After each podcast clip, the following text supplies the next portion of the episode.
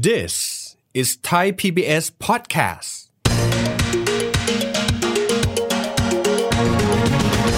ท่านผู้ชมที่มีคู่แต่งงานในยุคปัจจุบันนะครับ เคยลองคิดดูไหมครับว่า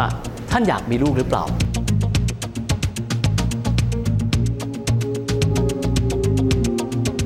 แล้วท่านเคยคำนวณไหมครับว่า การที่จะมีลูกหนึ่งคนนั้น โดยหลักการแล้วเราควรที่จะมีเงินเตรียมพร้อมเอาไว้สำหรับการเติบโตของลูกๆท่านนั้นอย่างไรบ้าง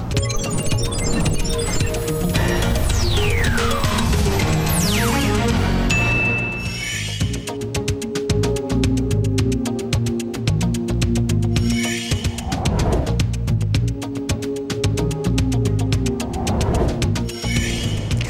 วัสดีครับท่านผู้ชมครับ ยินดีต้อนรับเข้าสู่รายการเศรษฐกิจติดบ้านนะครับ วันนี้จะมาคุยในเรื่องของมิติทางเศรษฐกิจของการที่เราจะมีลูกสักคนหนึ่งครับ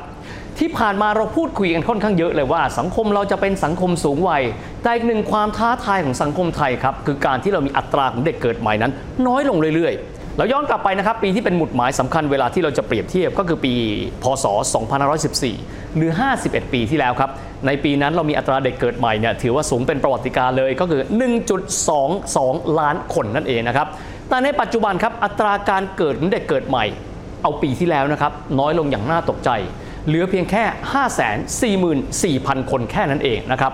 มีการประมาณการนะครับว่าถ้าหากว่าอัตราการเกิดของคนไทย อยู่ในระดับที่ต่ำแบบนี้ กล่าวคือคู่หนึ่งสามีภรรยาสองคน รุ่นต่อไปมีแค่ 1.51 คนคืออัตราการเกิดนั้นน้อยลงเรื่อยๆ แล้วแล้วก็จะทำให้ประเทศไทยกลายเป็น 1 ใน 23 ประเทศ ที่มีการลดลงของประชากรอย่างน่าใจหายครับ ในปัจจุบันเรามีประชากรทั้งหมด 71 ล้านคน อีก 80 ปีข้างหน้า ประชากรของเราจะหดตัวลงไปอย่างมากมายพอสมควรทีเดียวนะครับ แล้วลองไปดูนะครับว่าการมีลูกนี้เนี่ย ถ้าหากว่าเราจะมีลูกสักคนหนึ่ง สิ่งที่หลายคนคิดครับ ก็อยากจะมีลูกอยู่ แต่การมีลูกหนึ่งคนอดีตเขาคิดแบบนี้ครับ มีลูกหนึ่งคนอาจจะจนไป 10 ปี แต่ปัจจุบันก็บอกว่าไม่ใช่แค่ 10 ปีแล้ว อาจจะจนไปนานกว่านั้น หรือบางคนถ้าอาจจะฐานะไม่ดี อาจจะบอกว่าจนไปตลอดชีวิตทีเดียว วันนี้เรามาคุยกันนะครับว่าหากว่ามีลูกหนึ่งคน ฐานในการคำนวณว่าเราควรจะมีเงินประมาณเท่าไหร่นั้นเนี่ยเขามีวิธีการในการคำนวณอย่างไรกันบ้าง แต่ว่าก่อนอื่นเลยต้องบอกว่าปัญหาที่จะเกิดขึ้นกับประเทศไทย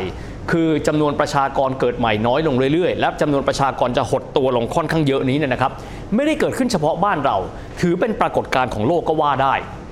ขอมองย้อนกลับไปนะครับ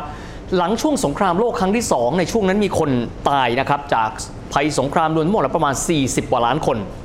ดังนั้นหลังสงครามโลกครั้งที่ 2 จึงมีการกระตุ้นของทั่วโลกเลย บอกว่าอยากให้มีประชากรเยอะๆ ดังนั้นประชากรที่เกิดหลังปีคริสตศักราช 1945 เป็นต้นมานะครับก็เลยเป็นปีที่รัฐบาลทั่วโลกมีการกระตุ้น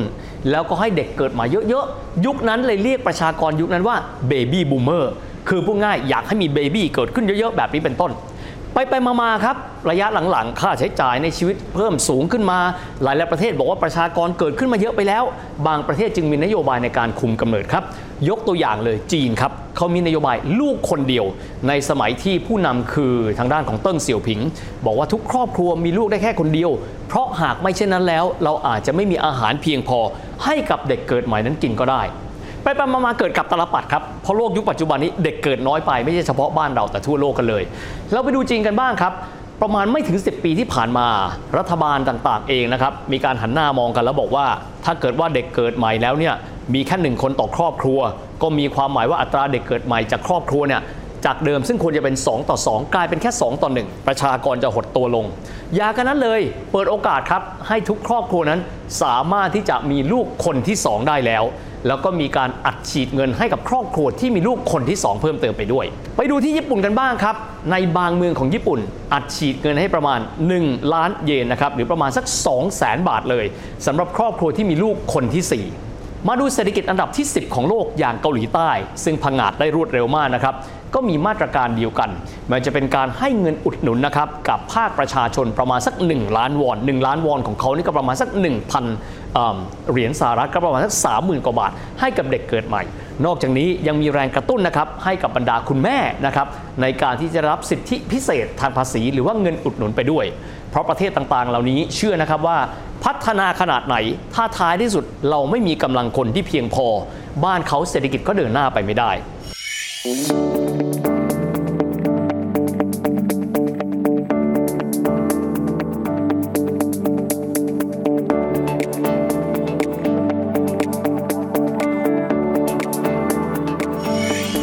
เราไล่เรียงไปแล้วครับว่า เราเองก็อยากให้ประชากรนั้นเกิดใหม่มากขึ้น แต่ทีนี้ไปดูกันสิครับ หลายคนที่บอกว่าทำไมครอบครัวนี้จึงไม่มีลูก อย่างคำที่เราหยิบยกกันมาประจำเลย มีลูกค่าใช้จ่ายมันสูง มีลูกแล้วถ้าเกิดว่าฐานะเราไม่ดีเดี๋ยวจะเลี้ยงดูลูกไม่ตลอดรอดฝั่งเรามาดูหลักคิดกันบ้างนะครับว่าหากเราจะคำนวณว่าค่าใช้จ่ายนะครับของครอบครัวหนึ่งครอบครัวหนึ่งที่จะมีถ้าหากว่ามีบุตรหนึ่งคนนั้น ฐานคิดเข้ามาจากอะไรกันบ้าง เริ่มต้นเลยเขาคิดตั้งแต่สมัยที่เด็กนั้นอยู่ในท้องกันก่อนนะครับ จะไปดูว่าค่าบำรุงครรภ์และค่าทำคลอดนั้นเป็นเงินเท่าไหร่ โดยปกติเอาเฉลี่ยเฉลี่ยกันออกมานะครับเขาบอกว่าอยู่ที่ประมาณ 20,000 บาทถึง 1 0 0 0 0แบาท แต่แน่นอนครับคนแต่ละคนอาจจะต้องการนะครับในเรื่องของคุณภาพการดูแลการพดุงครรภ์รวมถึงมีกำลังในการจ่ายที่ไม่เท่ากัน ดังนั้นมูลค่าฐาน เช่น 20,000 บาท และอาจจะบอกกระโดดไปถึง 200,000 บาท อาจจะไม่ได้ครอบคลุมทุกครอบครัวนะครับ เพราะบางครอบครัวก็อาจจะต้องการการพดุงครรภ์ที่ดีกว่านั้น เพราะฉะนั้นเงินส่วนนี้ก็อาจจะสูงดีดขึ้นไปได้ถึง 200,000บาท หรือแม้กระทั่งว่าเกินกว่านั้นก็ได้ ถัดมาเลยครับในเรื่องของการดูแลบุตรนะครับแรกเกิดนะครับการดูแลสุขอนามัยของเขาการฉีดวัคซีนตั้งแต่วัยเด็กนะครับมาเรื่อยๆจนกระทั่งถึงประถมวัยแบบนี้เป็นต้นอันนี้เป็นอีกก้อนหนึ่ง ซึ่งการประเมินนะครับทั่ว ๆ ไปก็อาจจะเป็นหลักหมื่นบาทถึงหลักแสนบาทเป็นต้น แต่บอกไว้ก่อนนะครับว่าแต่ละครอบครัวก็ใช้จ่ายเงินต่อบุตรแต่ละคนเนี่ยไม่เท่ากันเช่นเดียวกัน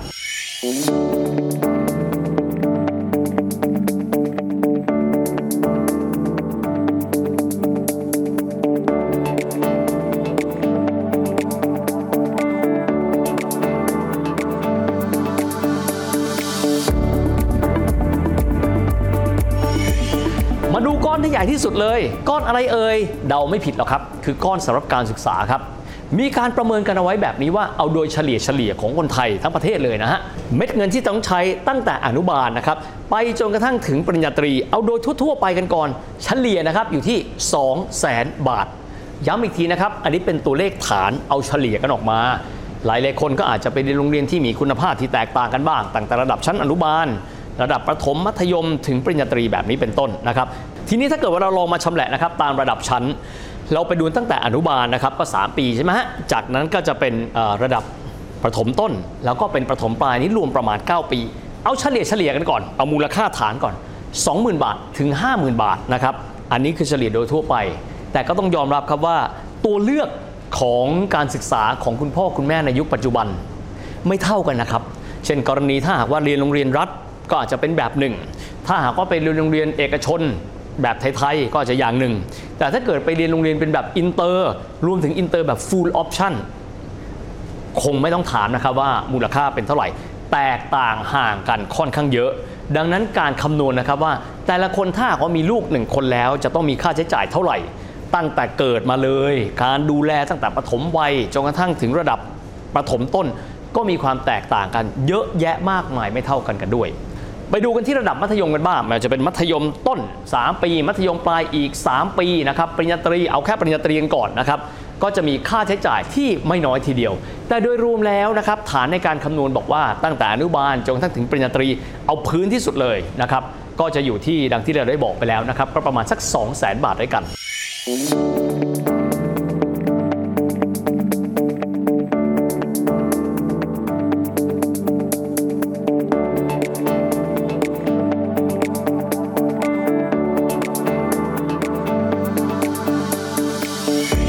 แต่ในความเป็นจริงเป็นแบบนั้นไหมครับ ก็คงต้องบอกว่าไม่ใช่ ทั้งหมดที่เราคำนวณมาทั้งหมดนี้เป็นเพียงแค่พื้นฐานนะครับ ค่าพดุงคันการคลอด การดูแลสุขอนามัยพื้นฐาน การศึกษา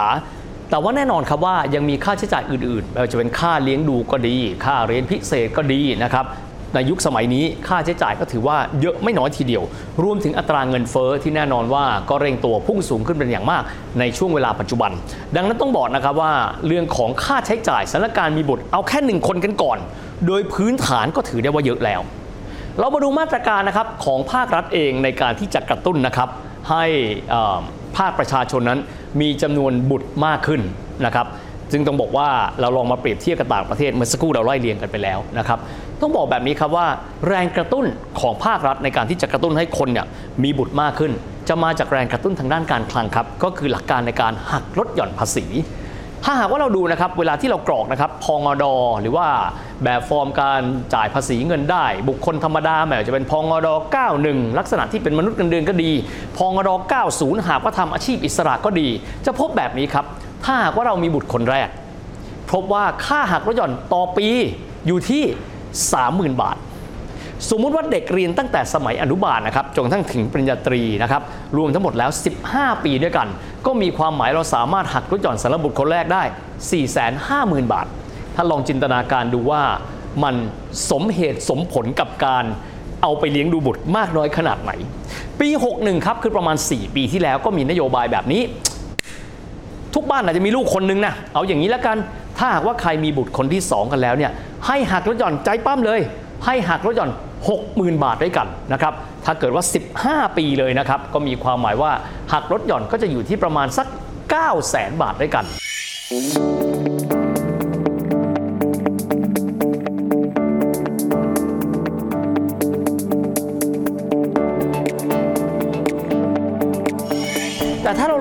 นะครับว่าการดูแลบุตรในแง่ของโลกแห่งความเป็นจริงแล้วเนี่ยน่าจะใช้จ่ายเงินมากกว่านั้นไม่น้อยทีเดียว โดยเฉพาะอย่างยิ่งถ้าเราไปดูมิตินี้ครับบ้านเรานั้นเนี่ยมีคนที่ยื่นแบบภาษีนะครับเงินได้บุคคลธรรมดาเอายื่นแบบนะครับจากประชากรทั้งหมดเนี่ยประมาณ 68 ล้านคน มีผู้ที่ยื่นแบบประมาณ 16 ล้านคน มีการจ่ายภาษีเงินได้บุคคลธรรมดาจริงนะครับเป็นจำนวนไม่ถึง 5 ล้านคน กลุ่มบุคคลเหล่านี้ คือกลุ่มบุคคลที่มีเงินได้เพียงพอที่จะจ่ายภาษีเงินได้บุคคลธรรมดา อาจจะมีวิธีการในการเลี้ยงดูบุตรการให้คุณภาพการศึกษาที่ดีที่สุด ดังนั้นเงิน 30,000 บาทก็ดี 60,000 บาทต่อปีในการหักลดหย่อนก็ดี ก็เลยถูกตั้งคำถามกันมาโดยตลอดนะครับว่า มันเพียงพอในการที่จะกระตุ้นครับ ให้คนในยุคปัจจุบันมีบุตรมากน้อยขนาดไหน ปัจจุบันถ้าเราดูนะครับจะพบว่าเราจะได้ยินศัพท์หลายๆคำเลยนะครับ เช่นคำว่า DINK D I N K Double Income No Kids ก็มีความหมายว่าพ่อแม่สองคนทำอาหากินคู่กันครับ มีรายได้จาก2ทาง แต่เลือกที่จะไม่มีบุตรครับ เพราะการมีบุตรหนึ่งคนในยุคปัจจุบันนี้ มีค่าใช้จ่ายที่สูงมากขึ้นเรื่อยๆ นอกเหนือไปจากนี้ครับในเรื่องของตัวมาตรการทางด้านการคลังในการกระตุ้นให้คนสักคนหนึ่งเนี่ยหรือว่าพ่อแม่คู่หนึ่งเนี่ยที่จะมีบุตรนะอาจจะดูแล้วเนี่ยยังไม่ดึงดูดอย่างเพียงพอเลย แต่ถ้าหากว่าเราไม่ดูมิตินะครับ อีกส่วนหนึ่งเลยก็คือบทบาทของภาครัฐในการที่จะเข้ามา แล้วดูว่าเราสามารถที่จะให้ความช่วยเหลือ มีสวัสดิการให้กับครอบครัวที่จะมีสมาชิกคนใหม่นี้เนี่ยได้มากกว่านี้หรือเปล่า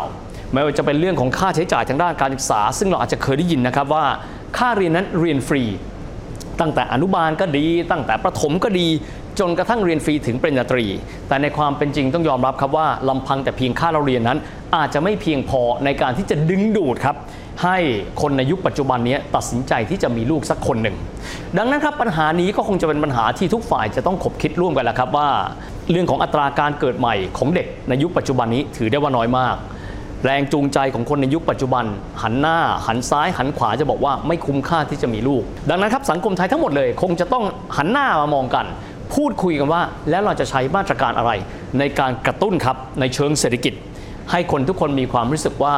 การที่บ้านเราจะมีอัตราการเกิดต่ำขนาดนี้ คงเป็นสิ่งที่ไม่สอดรับกันกับการเดินหน้าสร้างอนาคตของประเทศไทย และนั่นก็เป็นภาพรวมนะครับของรายการเศรษฐกิจติดบ้านของเราในวันนี้นะครับ วันนี้เวลาหมดลงแล้วพบกันใหม่โอกาสหน้า สวัสดีครับ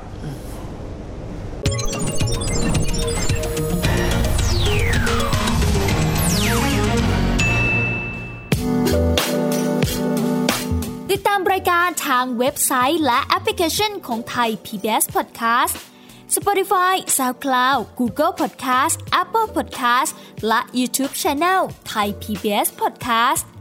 Thai PBS podcast. View the world via the voice.